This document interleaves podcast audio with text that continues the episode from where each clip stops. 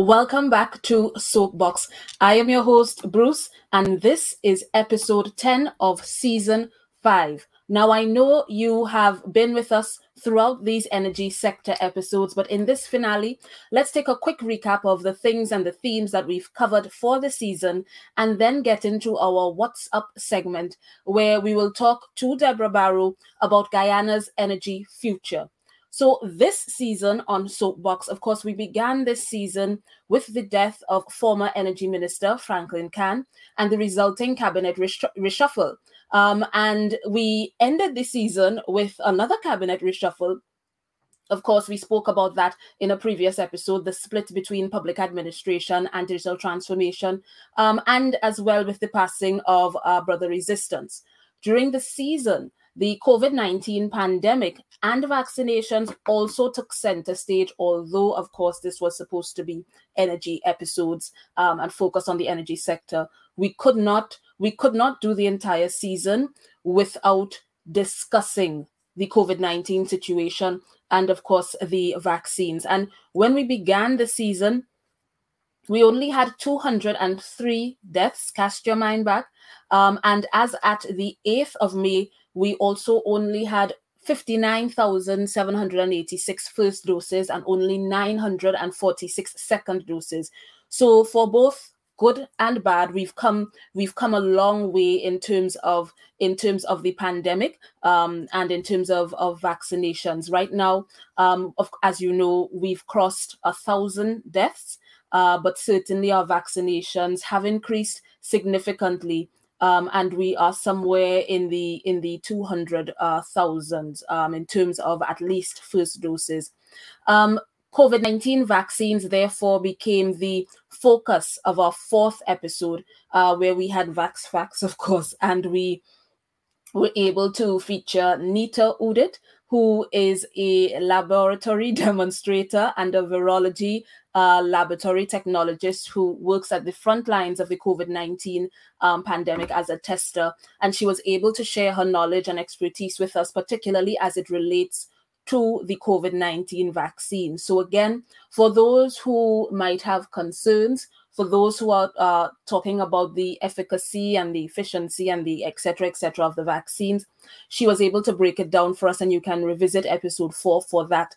Um, this season we were also able to feature christoph rodriguez an attorney at law, uh, and he was able to again share his ex- expertise with us as it relates to the state of emergency, uh, as well as the the law and the thinking behind the imposition of a state of emergency and what it practically means for uh, for the public, for for members of the public. So again, um, that that uh, episode, that interview there, uh, a very good one for you to for you to go back and and and check on.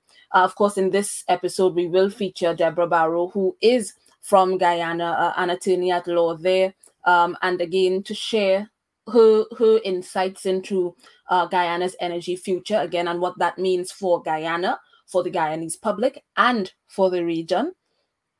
Uh, and uh, our main focus again this season was the energy sector. And so for six episodes, we featured Andrew Hossein, a youth expert in the in the energy sector, uh, an energy an energy expert with with more than a decade of experience. And in those episodes, we broke down all the questions all the questions. Some of those questions you you would have submitted. It was submitted from the public. I i, I had a um an open platform where persons can ask questions um, and we took some of those questions uh, and asked andrew expert um, and we focused on the status of tnt as an oil and gas economy because if you've listened you know two uh, separate uh, categories or areas. Again, the decline in the oil economy, um, the fact that we are more so a gas economy at this point. What we, we discussed what is LNG. We discussed the different products in the energy sector from natural gas to gasoline, because you also know that the two are different. Um, we spoke about CNG, we spoke about oil, crude oil, refined oil, etc., etc. We spoke about exploration and production. Um, we spoke about where we export our products to and where we import from. We looked at national budgeting in the sector, pegging the budget to an oil and gas price, how that price comes about. We spoke about WTI and Brent crude prices. We we discussed again for national budgeting what that um, what that price that the budget is pegged to, what that signals to the economy, and what that means for the business community as well as the man on the street. Uh, we spoke to price setting and forecasting, revenue and taxes, the supplemental petroleum tax. We broke down all of those things we spoke about the players in the sector, um, local players, international players, and multinational corporations. We spoke about indirect and directly related companies in the energy sector. We, of course, spoke to Petrotrin uh, again and um, Paria and Heritage, as well as uh, uh, NP and Unipet and the like. We spoke about uh, refining, peddling uh, of of of of um, fuel. We we spoke about um, electricity and power generation. Uh, we spoke about fuel margins. We spoke about fuel subsidies. Again, the prices at the pump what it means for the consumer, for you on the street. We spoke about local content in the energy sector, the Heritage and Stabilization Fund. We spoke about regional energy, monetization, um, the monetization agreement between Trinidad and Tobago and Barbados. We spoke about feed in tariffs uh, uh in the context of, again, sustainability and renewable energy. And in that vein as well, when we focused on renewable energy, we looked at some of the not only the green building or green construction projects that that have been completed in Trinidad and Tobago, but we also spoke to some of the uh, renewable energy projects that are underway. Um, and we spoke to about five of the key ones. Uh, and recently on our social media, we also highlighted um, other other um, projects or updates on those projects. We also spoke about this um, this sort of debate, a question coming from the audience in terms of um, when are we going to or should we implement a carbon tax, and we discussed carbon taxation versus carbon neutral energy production. So again, um, a lot of discussion happening there. Again, it's over six episodes. So if you have not had the chance to view it or to listen to it, you can go back. We explain it. We we take a very um, a very uh, accessible approach to the discussion so that anybody you don't have to be an energy expert to listen to the conversation or to understand the conversation and of course in future engagements and i told you the energy sector will continue to be front and center for some time although the pandemic is really the spotlight and the highlight of newsreels at the moment, you have seen some of those energy conversations uh, coming back to the fore. And so this also sets the tone for for those conversations that are creeping up um, in the in the national media, those conversations that perhaps we should be spotlighting in in mainstream media, but we aren't. And it also sets the tone for, of course, budget 2021, which, as we know, is going to be a hotly anticipated uh, budget presentation. So I would suggest that you go back um, and uh, that you view or listen to those episodes if you have not.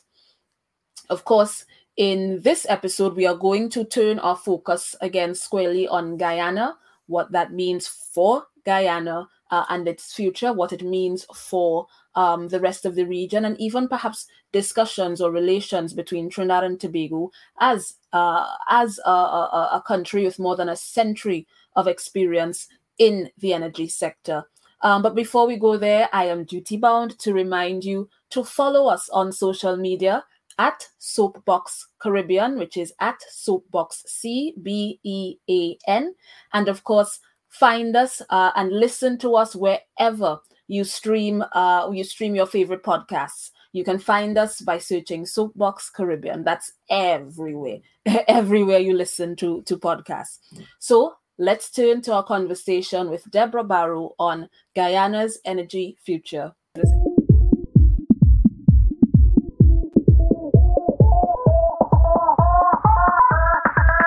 We are here in season five, episode 10, our final episode of the season and our final What's Up segment. And today we have Deborah Barrow, who functions as a legal officer at one of our regional institutions. Now, Deborah is an attorney at law and the holder of a number of degrees and professional certificates. She has a history degree, a law degree, and uh, an MSc in international trade policy, and that's actually how I how I know Deborah, how I met Deborah, and her areas of expertise are somewhat expansive as she has published a number of articles and presented on a number of areas, including foreign direct investment, global value chains, gender, and labor. And again, her experience uh, and her, her, her certifications and training uh, have come from a number of international organizations, from the likes of the World Trade Organization to the United Nations to the Inter American Development Bank. Uh, and so, Deborah, thank you so much for taking the time to chat with us. How are you, Deborah? I am fine. Thank you, Aurelia. First of all, I should say thanks so much for having me on, and this should be a very interesting discussion. So, Deborah, we want to, um, for our viewers and our listeners, uh, we want to begin with, before we get into the energy sector, because this is our energy episode series. And as I promised you guys, we had done uh, sort of Trinidad and Tobago, a focus on that. Within those episodes and our conversation with, with Andrew, uh, we spoke to some of the regional projects and regional outlook and that kind of thing. So we will get squarely into um, the energy sector in Guyana. But before we do that, Deborah, I want you to tell uh, our viewers a, a, little bit about Guyana, a little bit about Guyana's economy, and also why they should visit Guyana. okay, that after should the be pandemic, of course. After the pandemic. yes, of course, after the pandemic. So again, once again, um, hello to everyone. Just a little bit about Guyana. Guyana is located in South America. It is the only English speaking country in South America. Um, it's normally, when people hear about Guyana, they think about the Caribbean. That's normally the case because we have such a close historical connection with the Caribbean, being a former colony of the United Kingdom. And the fact that our history is so similar and our cultures are so similar. So a lot of times we are associated with the Caribbean and not necessarily with South America, but we're actually located in South America. And we, um, our neighbor is Suriname. Guyana is also a part of CARICOM, that's the Caribbean community.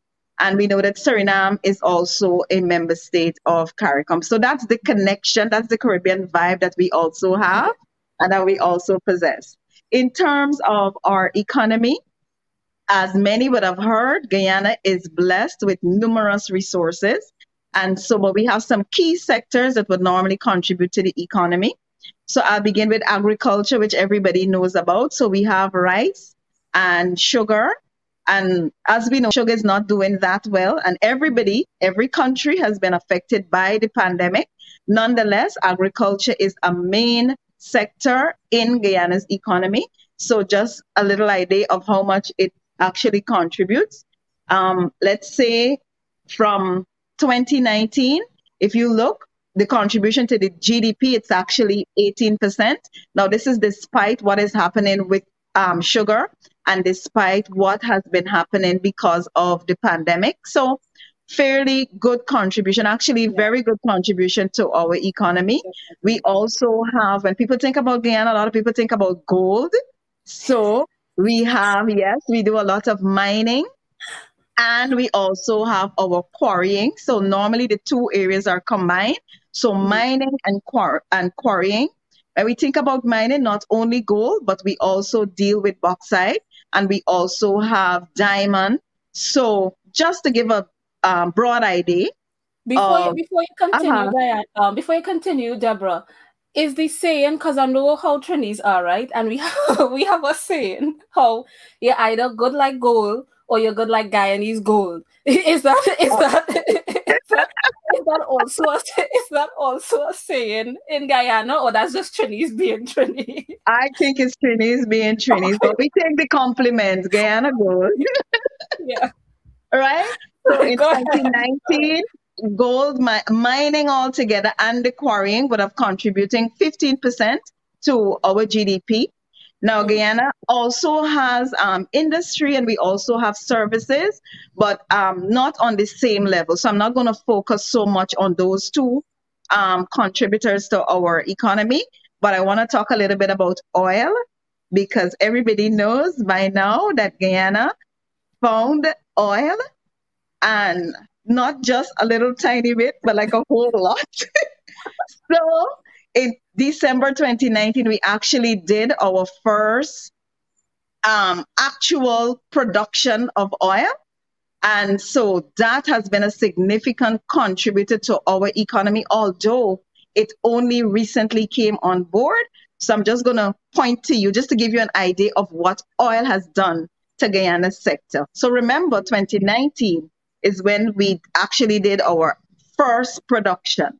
And mm-hmm. so in 2019, just listen to this, we registered real oil GDP growth 43.5%. So 43.5% of GDP? 40, right. 43, that's the contribution, 43.5%. Mm-hmm. Wow. Mm-hmm. And um, this is um, now remember we started 20 December 2019, so this is actually the 2020 figure. Yeah.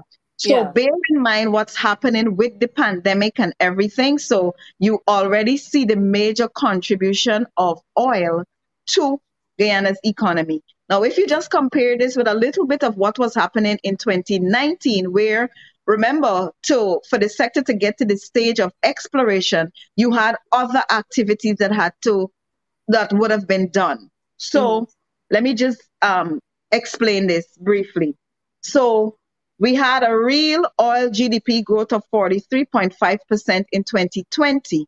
But when we compare this with a 5.4% growth in 2019, so 5.4% just because of just investment in the sector, mm-hmm. right?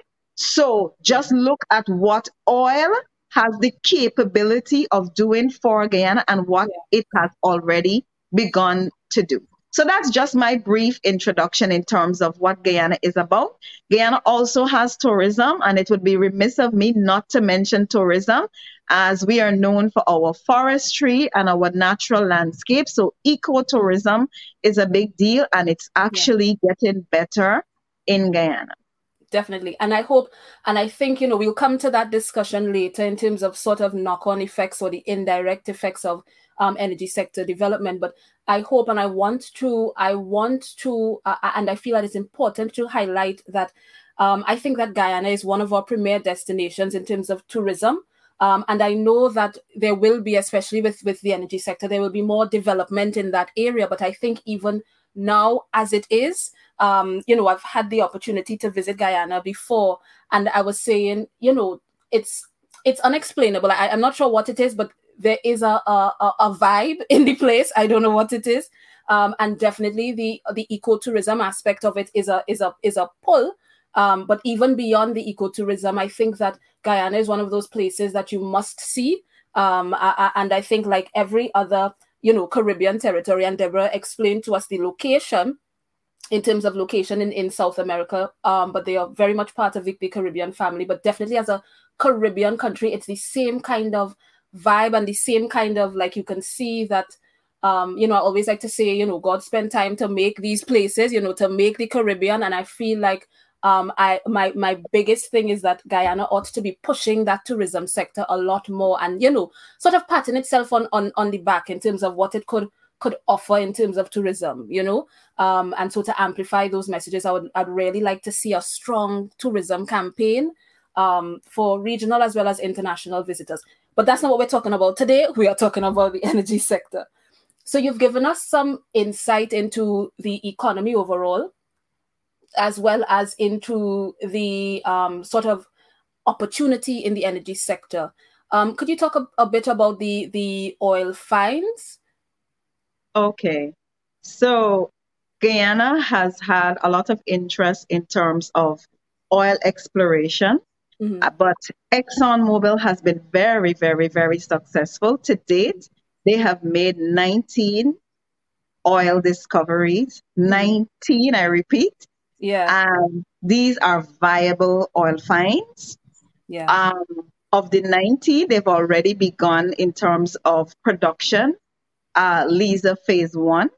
Mm-hmm. And that has the capacity, according to their projections, to produce two, 120,000, sorry, barrels mm. of oil per day. Yeah. And so even yeah when we think about even the production, because you're saying they they they have um, begun um, sort of uh, extraction from one field, we're talking Correct. about 19 fields. When we when we compare that to some of the figures that you gave before in terms of the, the contribution, so imagine the Correct. sort of snowball effect. Um, yes. And I want to marry that with the feeling on the ground, the sentiments from the average Guyanese person on the ground? What was public sentiment like, say, back in 2019 and even now that we're at the point where 19 discoveries? What w- were people even interested in it or taking note of the the the opportunity there? Okay, I think that it may have tempered a bit now because you know after you hear one, then two, then three, then four.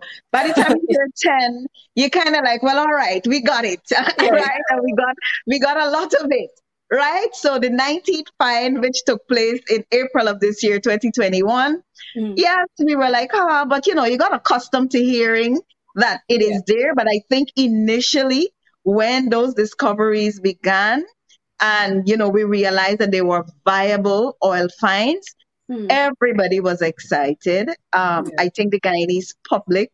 I mean, you can't speak about sp- social media without um, not referencing memes so like yeah. guys made memes that were so funny. Like the one that stuck with me. We have one of these main streets known as Sheriff Street. And uh-huh. like they took all these cars, like Lamborghinis, like the best cars, Maseratis, and they had them, somebody imposed them on Sheriff Street and mm-hmm. had people hanging out the windows and they're like this is how guyana is going to be yeah. by the time there is full production so yeah. that's just an idea of how excited people were and then mm-hmm. if you see the memes with people in restaurants and hotels looking very very fancy schmancy so we had a good time in terms of our excitement mm-hmm. um, but like i said i believe it has tempered a bit because you know, you've gotten accustomed to hearing that, well, successful oil fine. So people are actually yeah. waiting for the translation of, you know, what you are hearing into reality. So that that brings me to to my next question, um, because we spoke about the initial sentiments and we we spoke a, a bit about um, how the global pandemic might have tempered that kind of excitement as well. Not just because again you get accustomed to hearing the news, but the fact that now okay we're grappling with this virus and we're all sort of indoors and we're you know um you know dealing with the issues of the, the pandemic and, and and that kind of thing so that might have taken center stage um uh, in terms of the the outlook on the energy sector globally that had happened because of the pandemic as well had that has that um, sort of affected Guyana's excitement about about um, the energy sector? You think? Okay, so in my opinion, I believe that um, you have to base your excitement on reality.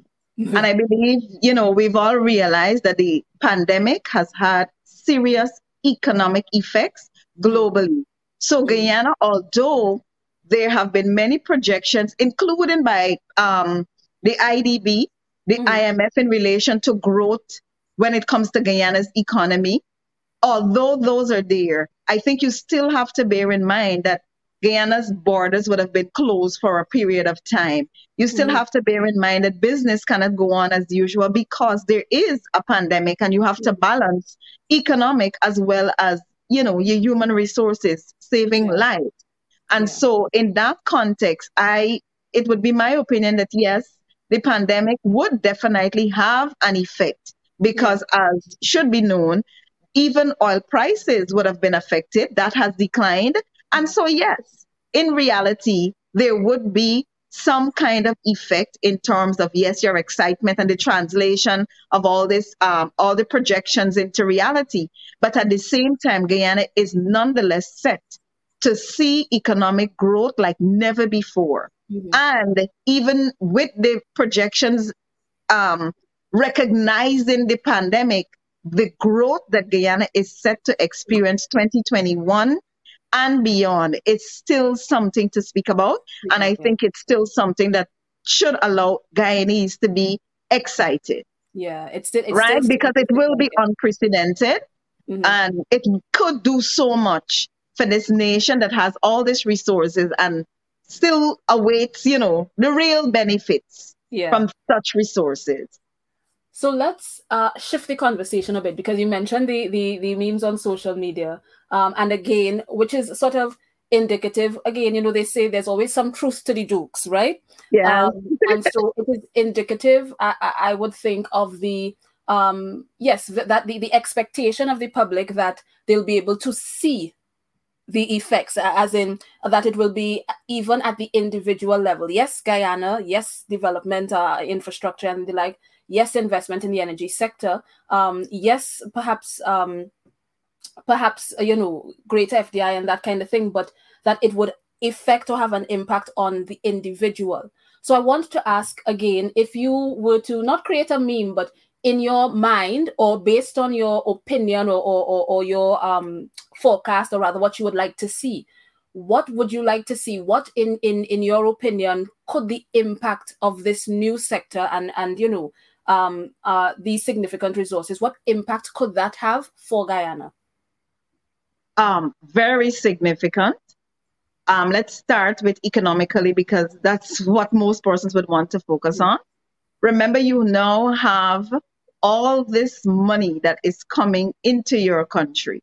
Mm-hmm. And so, on the positive side, I know that we have had in draft and it has gone through consultations. I can't say for sure whether it has been finalized, but we have a local content policy that is in place.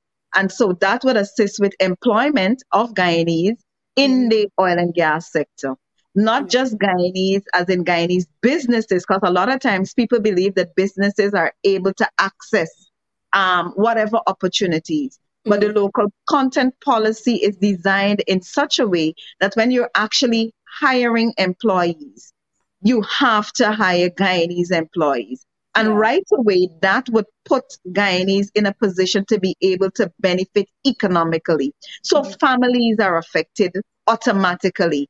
The amount of money that you can now earn because the expectation is that the money that is paid by such companies that are in the oil and gas sector would be on par with what occurs internationally. So you're not going to come and try to get cheap and dirt labor and mm-hmm. you're getting all this money from the natural resources of the country. So that's one way economically. And remember, jobs will always be created because once a business is um, in the sector, it would need employees. So it's not just direct employment with Exxon because a lot of people seem to think that you know I have to get a job with Exxon in order in order to be able to get this right. money. Yeah. But they have contractors that they hire. And then the mm-hmm. contractors would need to hire other persons. And so they, this chain develops where you may not be directly connected to Exxon itself, yeah. but you're mm-hmm. connected along the chain. And yeah. so you're still able to gain economic benefits. Mm-hmm. Now, once the state is involved and there's taxation, then that should translate into the development of infrastructure. Like I mentioned before, Guyana has local industries. We have a lot of natural resources. Mm-hmm. And so there's scope for industrial development.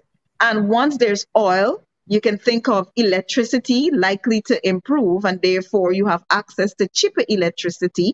And so you're able to produce goods that you don't normally produce, or that would be, um, if you produce it, it would be at such a high cost that you can't sell it in the market. So cheaper electricity usually translate to making your to reducing your production costs. Mm-hmm.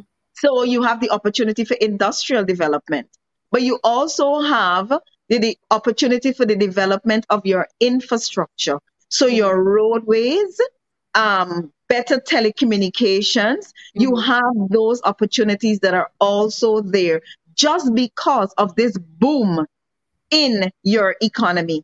And you can't ever talk about infrastructure and talk about telecommunications and speak about industrial development and not bear in mind the possibilities as it relates to construction. And anybody that deals with trade would tell you if you want to keep money in a country, then make sure that your construction sector is booming right? Mm-hmm. Because most things will come from internally. Guyana is loaded with lumber and timber of all kinds.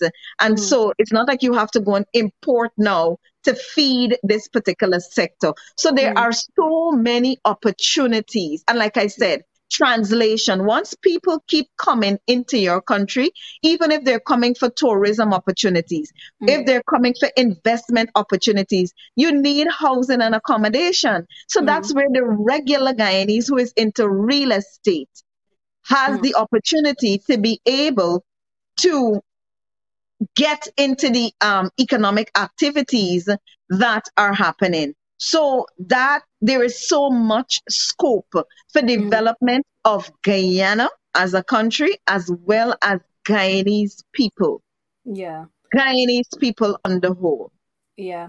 And even when we come down to when we come down to it, um, because you know you spoke to to employment and and even on the even on the previous episodes in this in this energy episodes um series, we spoke to the range of um, businesses um, within the sector and, and that like you said it's not just um, the exploration companies or, or, the, the drilling companies that, that are that are in the sector. You have the indirect ones, the, the, the, people who service or maintain the, the infrastructure, the energy infrastructure. You have the ones who are responsible for health, safety, security, and the environment. And again, that's a range of businesses from um, from medical services to security services because you want to protect plant and machinery, uh, and that's a specialized area of security. But security services, um, uh, did I say maintenance, etc., etc., and, and the list goes on. And then you also have again some of the ancillary services whether it is catering for the for the for the for the um for the for the sector and, and for those um, um platforms and the like you do have the infrastructure development because you mentioned that again because you want to have the the road networks and linkages to um, to to to and from um, those those um, areas of activity, but also even airports and, and that kind of thing, because you do expect that you would have more um, more traffic. Uh, and you you also mentioned that um, in terms of in terms of uh, visitors, because I want to say it it also opens the door to a different kind of tourism. I know earlier we spoke about um, we spoke about uh, uh, uh, ecotourism. Yeah. But one of the benefits for Trinidad and Tobago and um, and or when we look at our tourism sector, right? Uh, again, another another area I think our tourism sector is not as um, well marketed as it ought to be in terms of our whether ecotourism and festival tourism and that kind of thing. But that's a, a different discussion. Um, I think a lot of our tourism, um, though we don't recognize it, is in meetings, conferences, and events and a lot of it is also because of that energy sector you know and so that is an opportunity there to diversify the tourism sector in Guyana. So now it's not just ecotourism because again, here now you have a hub of not just energy sector activity, but also foreign direct investment within or, or in ancillary sectors. And so again, Guyana becomes the meeting place, you know, and so you you might see uh, as well development in in the the hotel um, slash tourism and recreation because even though you're coming for a meeting or Exxon is having this meeting or whoever is having this this high level meeting or conference, um, you know, again they have to stay somewhere, right? They're going to interact or interface with the the activities uh, happening in Guyana. So so again, it's not just um, direct employment. You don't have to be a petroleum engineer to benefit Correct. from the from the sector. I mean, like I said, caterer. You said like construction again because those those services um, and goods will be needed. What whatever. Definitely, definitely. Exactly. And I think we can't overemphasize that Guyanese would be able to benefit from the oil boom. And yeah. it's not only by you being directly employed with mm-hmm. the investor per se, but there mm-hmm. are so many spin off opportunities that mm-hmm. we can't discuss it in one segment, right? Yeah. You would need so much time. And I think that has to be emphasized. Yeah. And if you're very creative, then you have the opportunity to look at what is happening in your country and to get these lovely ideas that these creative people normally have. And mm. you can benefit because guess what? Some um, young lady just sat down and now we're doing like cycle tours. That's yeah. something that you would see in, let's say, like a European destination, you mm-hmm. know, but people are coming to Guyana and you cycle through Georgetown, certain parts of Georgetown because of yeah. how it's connected and where it's connected to. I mean, you yeah. can't come to Guyana and don't hear about the seawall. Well, Guyanese don't say it so, but I can't put on my, I can't say it in my Guyanese accent. But, you know, you get to to cycle yeah. around and see the famous Guyanese seawall. So exactly, you know, so just be creative, and that is what I would want to, you know, in terms of really answering your question to say that there are so many opportunities that the regular Guyanese man or woman can mm. latch on to or can seek out and yeah. can really benefit and develop themselves economically. And yeah. you know, Aurelia, just one more point. I have been noticing so many young people have been opening businesses. Yeah. And if you want to keep money in your country, this is the way to go. This is the so you have so many small businesses that would have popped up, even though there is a pandemic. And guess what? Mm. People began to allow their creative juices to flow. So many of the things are online. You have deliver, delivery related services so mm. much that you would not sit down and think, hey, I'm a service provider. But yeah. guess what? That's what you, you actually are. are. That's what yeah. you're doing. So it's just to get the people to open their minds in terms of yeah. how they see economic development and not this reliance on just, oh, getting a job somewhere kind of thing. But how about creating jobs for others, you know, by having your own business? So, Definitely. so much could be done. Yeah, and so so many opportunities there. I, I think as well, um, there is the opportunity again in terms of using the revenue to like, like a, a cyclical, I, I guess, um, um, effect where using the revenue and investing in, in education so that again you have those indirect jobs but then you also have those direct jobs that you are also skilling people for the for the energy sector for the for the for direct employment then and so that you are um, developing. Even amongst the, the the youth cohort you're developing a, a, a segment of, of the guyanese population or, or, young guyanese who can take over who can you know be directly em- employed as well. So yes, well, definitely, definitely, we need um that kind of approach is essential because remember you have a fledgling industry mm. and so you need you you recognize first of all that well the skills won't or the necessary skills that you need would not be readily available in your market because like i said it's something new it's a mm. fledgling mm. um, mm. sector so you do have to recognize that but at the same time good management of your sector means that you have to get the skills in your country. Yeah. And so that's where the education, that's where the collaborations with countries that do have the skills, that's where, you know, you need that kind of a connection. But I believe that we're going to get into that a little further later. So, you know, we can, yeah. that's why I kind of held off of dealing with the educational aspect and yeah. collaborations and so on.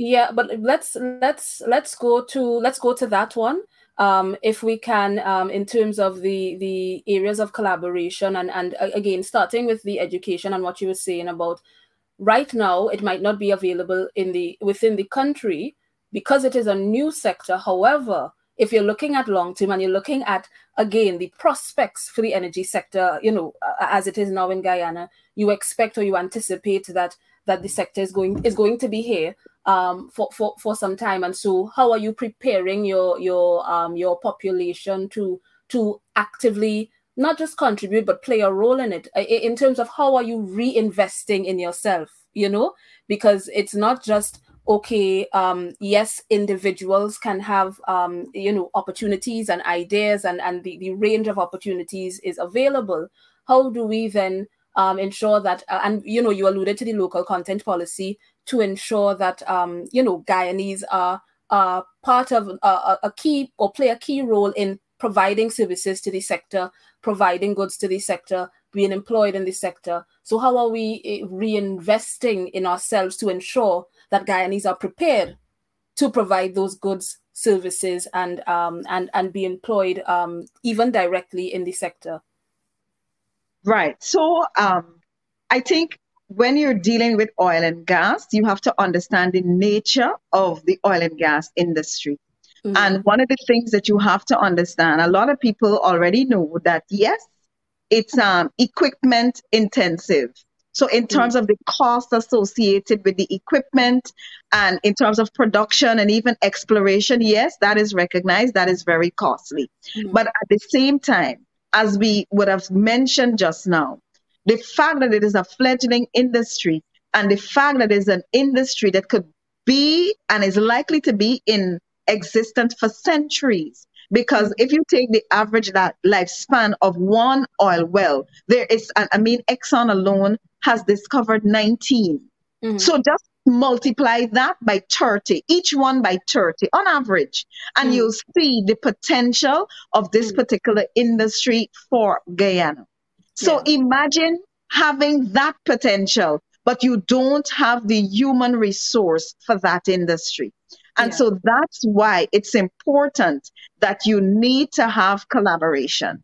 Now, a lot of people seem to believe when you get something, you hold on to it. It's Mhm. mine, and so I have to hoard it. But this is where collaboration is important. And that's why you always have to emphasize the role of having regional groupings such Mhm. as CARICOM. Because guess what? We have a neighbor, Trinidad and Tobago, who has been in this business for over a century.